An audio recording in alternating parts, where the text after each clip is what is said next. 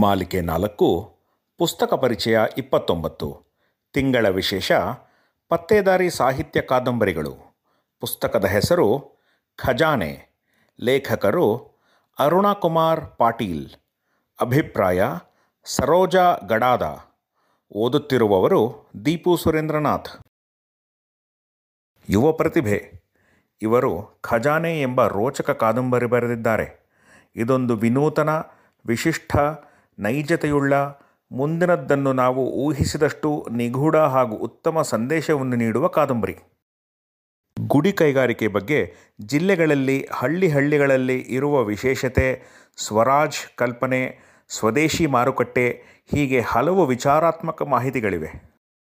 ಖಜಾನೆ ಎಂದರೇನು? ನಾಲ್ಕು ಜನ ಯುವಕರು ಖಜಾನೆ ಹುಡುಕಲು ಹೋಗುತ್ತಾರೆ. ಶುರುವಿನಲ್ಲೇ ಸಸ್ಪೆನ್ಸ್. ಅಮಾವಾಸ್ಯೆಯ ರಾತ್ರಿ, ಹನ್ನೊಂದು ಗಂಟೆ. ಚಂದ್ರನ ಅನುಪಸ್ಥಿತಿ, ಅಮಾವಾಸ್ಯೆ, ಪೂರ್ಣಿಮೆ ಇವುಗಳು ಮನುಷ್ಯನ ಮೇಲೆ, ಪ್ರಕೃತಿಯ ಮೇಲೆ ಬೀರುವ ಪರಿಣಾಮ ಅಪಾರ. ಚಂದ್ರನ ಗುರುತ್ವಾಕರ್ಷಣೆಯಿಂದ ನಮ್ಮ ಸ್ವಂತ ರಕ್ತವೂ ಏರಲು ಪ್ರಯತ್ನಿಸುತ್ತದೆ. ಆಧ್ಯಾತ್ಮಿಕ ಸಾಧಕರಿಗೆ ಈ ಎರಡು ದಿನ ವರದಾನವಾಗಿದೆ. ಹೀಗೆ ಯೋಚಿಸುತ್ತಿರುವಾಗ ಮೊಬೈಲ್ಗೆ ಒಂದು ಮೆಸೇಜ್ ಬಂತು. ಕಾರವಾರ ರಸ್ತೆ, ಶಿರಳೆ ಜಲಪಾತ, ಹೆಗ್ಗಡೆ ಮನೆ ನಾಳೆ ಬೆಳಗ್ಗೆ ಬೇಗ ಬರಬೇಕೆಂದು ಮೆಸೇಜ್ ಇತ್ತು. ಮೆಸೇಜ್ ಯಾರು ಕಳಿಸಿರಬಹುದು? ಹೆಸರಲ್ಲಿ ವಾಪಸ್ ಫೋನ್ ಮಾಡಲು ನಂಬರ್ ಬಂದಿಲ್ಲ. ಇಂಟರ್ನೆಟ್ನಿಂದ ಮೆಸೇಜ್ ಕಳಿಸಿದ್ದಾರೆ. ಇದು ನನ್ನ ತಲೆಯನ್ನು ಇನ್ನೂ ಕೆರೆಯುತ್ತಿತ್ತು. ಟ್ರಾವೆಲ್ ಆಫೀಸ್ಗೆ ಫೋನ್ ಮಾಡಿ ವಿಚಾರಿಸಲಾಗಿ ಅವರು ಧಾರವಾಡ ಬಸ್ ರಾತ್ರಿ ಹನ್ನೆರಡು ಗಂಟೆಗೆ ಇದೆ ಎಂದು ಹೇಳಿದರು. ಆನಂತರ ಬಸ್ ಹತ್ತಿದೆ. ಮನಸ್ಸಿನ ದುಗುಡ ಮಾತ್ರ ನಿವಾರಣೆಯಾಗಲೇ ಇಲ್ಲ. ಆ ಕಾಡಿಗೆ ಬರಲು ಹೇಳಿದವರು ಯಾರು ಎಂದು ಕೊರೆಯುತ್ತಿತ್ತು. ಧಾರವಾಡ ಜೂಬಿಲಿ ಸರ್ಕಲ್ಗೆ ಇಳಿದೆ. ಅಲ್ಲಿ ನಿಂತು ಹತ್ತಿರವಿರುವ ನನ್ನ ಸ್ನೇಹಿತ ಭರತ್ ಸರಸ್ವತಿ ಕಾಲೇಜಿನಲ್ಲಿ ಕಲಾ ವಿಭಾಗದಲ್ಲಿ ಇತಿಹಾಸ ಬೋಧಿಸುವ ಶಿಕ್ಷಕನಾಗಿ ಕೆಲಸ ಮಾಡುತ್ತಿದ್ದ. ಅವನಿಗೆ ಫೋನ್ ಮಾಡಿದೆ. ಏನೋ? ಧಾರವಾಡಕ್ಕೆ ಬಂದಿದ್ದೀಯಾ? ಏನೂ ಹೇಳದೆ ಅಚಾನಕ್ಕಾಗಿ ಧಾರವಾಡಕ್ಕೆ ಬಂದಿದ್ದೀಯಾ? ಮತ್ತೆ ನಿನ್ನ ಕಳೆದು ಹೋದ ಸಾಮ್ರಾಜ್ಯಗಳ ಪತ್ತೆದಾರಿ ಕೆಲಸ ಏನಾದರೂ ಶುರು ಮಾಡಿದೆಯಾ? ಹೇಗೆ? ಅಯ್ಯೋ, ಪತ್ತೆದಾರಿ ಕೆಲಸವೇನೂ ಇಲ್ಲ. ಸ್ವಲ್ಪ ಜರೂರಿ ಕೆಲಸ ಇದೆ. ಆಮೇಲೆ ಹೇಳ್ತೀನಿ, ಈಗೇನು ಕೇಳಬೇಡ. ಸರಿ, ಹತ್ತು ನಿಮಿಷ ಅಲ್ಲೇ ಕಾಯಿ ನನ್ನ ಸ್ನೇಹಿತ ಬೈಕ್ ತೊಗೊಂಡು ಬರ್ತಾನೆ. ಒಂದು ಪ್ರಮುಖವಾದ ಕೆಲಸಕ್ಕೆ ಊರಿಗೆ ಹೋಗಿದ್ದೀನಿ. ಮತ್ತೆ ಭೇಟಿಯಾಗೋಣ ದೂರದಲ್ಲಿ ಭರತ್ನ ರಾಯಲ್ ಎನ್ಫೀಲ್ಡ್ ಬೈಕ್ ಬರುತ್ತಿತ್ತು. ಭರತನ ಫ್ರೆಂಡ್ ಬೈಕ್ನಿಂದ ಇಳಿದು ಉಭಯ ಕುಶಲೋಪರಿ ಆದ ನಂತರ ಅಲ್ಲೇ ಚಹಾ ಕುಡಿದು ಬೈಕ್ ಏರಿ ಅವನ ರೂಮಿಗೆ ಹೋಗಿ ಸ್ನಾನ ಮಾಡಿಕೊಂಡು ತಿಂಡಿ ತಿನ್ನಲು ಹೋಗೋಣ ನಡೀರಿ. ನಿಮಗೆ ಬೈಕ್ ಕೊಡಲು ಭರತ್ ಅವರು ಹೇಳಿದ್ದಾರೆ. ತಿಂಡಿ ಮುಗಿಸ್ಕೊಂಡು ಭರತನ ಸ್ನೇಹಿತನನ್ನು ಬೀಳ್ಕೊಟ್ಟು ಅವನ ಬೈಕ್ ಏರಿ ಯಲ್ಲಾಪುರದ ಕಡೆಗೆ ಹೊರಟೆ. ಇಲ್ಲಿ ಹೆಸರುವಾಸಿಯಾದ ನುಗ್ಗೆಕೇರಿ ಆಂಜನೇಯ ಸ್ವಾಮಿ ದೇವಸ್ಥಾನ, ಕೆ ಸಿ ಡಿ ಕಾಲೇಜ್ ಇನ್ನಿತರ ಸ್ಥಳಗಳು ಪರಿಚಯವಿದೆ. ನಾವು ಧಾರವಾಡದಲ್ಲಿ ಇದ್ದಿದ್ದರಿಂದ ನಮಗೆ ಇನ್ನೂ ಆಪ್ತವೆನಿಸಿದೆ. ಬಿಸಿಲಿನ ಪ್ರಖರತೆ ಕಡಿಮೆ ಇರೋದರಿಂದ ಬೈಕ್ ಪ್ರಯಾಣ ಅಷ್ಟೇನೂ ಆಯಾಸವೆನಿಸಲಿಲ್ಲ. ಕಲಘಟಗಿ ಪಟ್ಟಣಕ್ಕೆ ಬಂದು ಅಲ್ಲಿ ಸ್ವಲ್ಪ ಚಹಾ ಕುಡಿದು ಕಲಘಟಗಿ ದಾಟಿದ ನಂತರ ಅರಣ್ಯ ಪ್ರದೇಶ ಪ್ರಾರಂಭವಾಯಿತು. ಯಲ್ಲಾಪುರ ಸಮೀಪಿಸುತ್ತಿದ್ದಂತೆ ಈ ದಟ್ಟವಾದ ಅರಣ್ಯಕ್ಕೆ ನನ್ನನ್ನು ಕರೆಸಿದವರು ಯಾರು ಎಂಬ ಯೋಚನೆ. ಯಲ್ಲಾಪುರ ಪರಿಚಯದ ಊರೇ.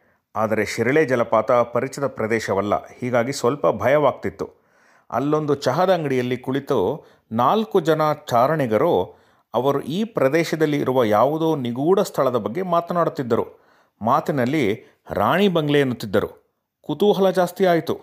ಅವರು ಹೋದ ನಂತರ ನಾನು ಚಹಾ ಮಾರುವವನಿಗೆ ಕೇಳಿದೆ, ಈ ರಾಣಿ ಬಂಗ್ಲೆ ಅಂದರೆ ಏನು? ಅವನು ವ್ಯಂಗ್ಯವಾಗಿ, ನಿಮಗೂ ಕುತೂಹಲ ಉಂಟಾಯ್ತೇ? ಸುತ್ತಮುತ್ತ ನೋಡಿ ಸರ್, ರಾಣಿ ಬಂಗ್ಲೆ ಬಗ್ಗೆ ಒಬ್ಬೊಬ್ಬರು ಒಂದೊಂದು ಥರ ಕತೆ ಹೇಳ್ತಿದ್ದಾರೆ. ನಮ್ಮ ಅಜ್ಜ ಒಂದು ಕತೆ ಹೇಳ್ತಿದ್ದ. ಸುಮಾರು ಒಂದು ವರ್ಷದ ಹಿಂದೆ ಪ್ರಾಚ್ಯವಸ್ತು ಇಲಾಖೆಯವರು ಸರ್ವೆ ಮಾಡಲು ಬಂದಿದ್ದರು. ರಂಗಣ್ಣ ಅಂತ ಇತಿಹಾಸಕಾರರು ಬಂದಿದ್ದರು. ಅವರ ಸಹೋದ್ಯೋಗಿಯಾದ ರಾಮನಾಥ ಎಂಬುವರ ಜೊತೆ. ರಂಗಣ್ಣ ಅವರು ಹೇಳಿದ ಇತಿಹಾಸ ಸುಮಾರು ಸಾವಿರ ವರ್ಷಗಳ ಹಿಂದೆ ಈ ಪ್ರಾಂತ್ಯದಲ್ಲಿ ಸಹ್ಯಾದ್ರಿಯ ಸಾಲುಗಳ ಬೆಟ್ಟದಲ್ಲಿ ಒಂದು ಬೃಹತ್ ಸಾಮ್ರಾಜ್ಯ ಇತ್ತಂತೆ. ರಾಣಿ ದುರ್ಗಾವತಿ ಆಳುತ್ತಿದ್ದಳು. ಎತ್ತರ ನಿಲುವಿನ ಉದ್ದಮುಖದ ಗೋಧಿ ಬಣ್ಣದ ಮಧ್ಯಮ ಶರೀರದ ಧೈರ್ಯಶಾಲಿ, ಬಲಶಾಲಿ ಮಹಿಳೆಯಾಗಿದ್ದಳು. ಪ್ರಜೆಗಳು ರಾಣಿಯನ್ನು ದೇವರ ಹಾಗೆ ಕಾಣುತ್ತಿದ್ದರು. ಕಾಳಿಕಾದೇವಿ ಆರಾಧ್ಯ ದೇವತೆ. ರಾಣಿಯ ಅರಮನೆಯು ಏಳು ಸುತ್ತಿನ ಕೋಟೆಯಿಂದ ಸುತ್ತುವರೆದಿತ್ತು. ಈ ಕೋಟೆಯ ನಾಲ್ಕನೇ ಸುತ್ತಿನಲ್ಲಿ ಮಾರುಕಟ್ಟೆಗಳು ಇದ್ದವು. ಎಲ್ಲ ಬಗೆಯ ವಸ್ತುಗಳಿದ್ದವು. ಅದರಲ್ಲೂ ಕರಿಮೆಣಸಿನ ವ್ಯಾಪಾರವು ಏಕಸ್ವಾಮ್ಯವಾಗಿತ್ತು. ರಾಣಿಯ ಹತೋಟಿಯಲ್ಲಿತ್ತು. ರಾಣಿ ಮದುವೆಯಾಗಿರಲಿಲ್ಲ. ಅವರ ತಂದೆ ಲಿಂಗೈಕ್ಯರಾದ ನಂತರ ಇವರೇ ರಾಜ್ಯಭಾರ ನಡೆಸುತ್ತಿದ್ದರು. ಕರಿಮೆಣಸಿನ ಬದಲಿಗೆ ಆಫ್ರಿಕಾ ವರ್ತಕರಿಂದ ವಜ್ರಗಳನ್ನು ಪಡೆಯುತ್ತಿದ್ದರು. ರಾಣಿಯು ಮಾರಾಟದಲ್ಲಿ ಬಂದಂಥ ವಜ್ರ ಬಂಗಾರಗಳನ್ನು ತನ್ನ ಮಹಡಿಯ ಸುರಂಗದಿಂದ ಎಲ್ಲಿಗೋ ಸಾಗಿಸುತ್ತಿದ್ದಳಂತೆ. ಯಾವ ಊರಿಗೆ ಸಾಗಿಸುತ್ತಿದ್ದಳು ಅಂತ ಯಾರಿಗೂ ಗೊತ್ತಿಲ್ಲ. ಇದನ್ನು ಈಗ ಹುಡುಕುವ ಪ್ರಯತ್ನ ನಡೀತಿದೆ. ನಲ್ಲಿ ಬರಲು ತಿಳಿಸಿದ್ದ ಜಾಗಕ್ಕೆ ಬರುತ್ತಾನೆ ಪೃಥ್ವಿ. ಅಲ್ಲಿ ಕಂಡದ್ದು ಅವನ ಸ್ನೇಹಿತ ಭರತನನ್ನೇ. ನೀನಾ? ನನ್ನನ್ನೇಕೆ ಇಷ್ಟು ನಿಗೂಢವಾಗಿರಿಸಿದೆ? ಸಮಾಧಾನ, ಹೇಳುತ್ತೇನೆ. ರಹಸ್ಯ ಪಟ್ಟಣ. ನೀವು ಅದರ ಹಿಂದೆ ಬಿದ್ದಿದ್ದೀರಾ? ಅಂದರೆ ರಹಸ್ಯ ಪಟ್ಟಣದ ನಿಧಿಯ ಕುರಿತು ನಿನಗೂ ತಿಳಿದಿದೆಯಾ?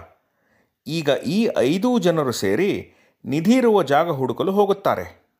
ನಾನಾ ಥರದ ತೊಂದರೆಗಳನ್ನು ಅನುಭವಿಸುತ್ತಾರೆ. ಕೊನೆಗೇನಾಯಿತು ಎಂಬುದು ಸಸ್ಪೆನ್ಸ್.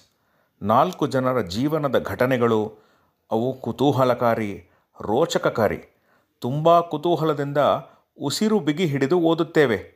ಅನಿರೀಕ್ಷಿತವಾದ ತಿರುವುಗಳು ನಮ್ಮನ್ನು ಅಚ್ಚರಿಗೊಳಿಸುತ್ತವೆ. ಇಷ್ಟೆಲ್ಲ ವಿಷಯಗಳನ್ನು ಇಷ್ಟು ಪುಟ್ಟ ಕಾದಂಬರಿಯಲ್ಲಿ ಅಡಗಿಸಿರುವ ರೀತಿ, ಅವರ ಬರವಣಿಗೆಯ ಹಿಡಿತ, ಗಟ್ಟಿತನ ಮೆಚ್ಚುವಂಥದ್ದೇ. ಕಾಡಿನ ರಸ್ತೆಯನ್ನು ಚೆನ್ನಾಗಿ ವಿವರಿಸಿದ್ದಾರೆ.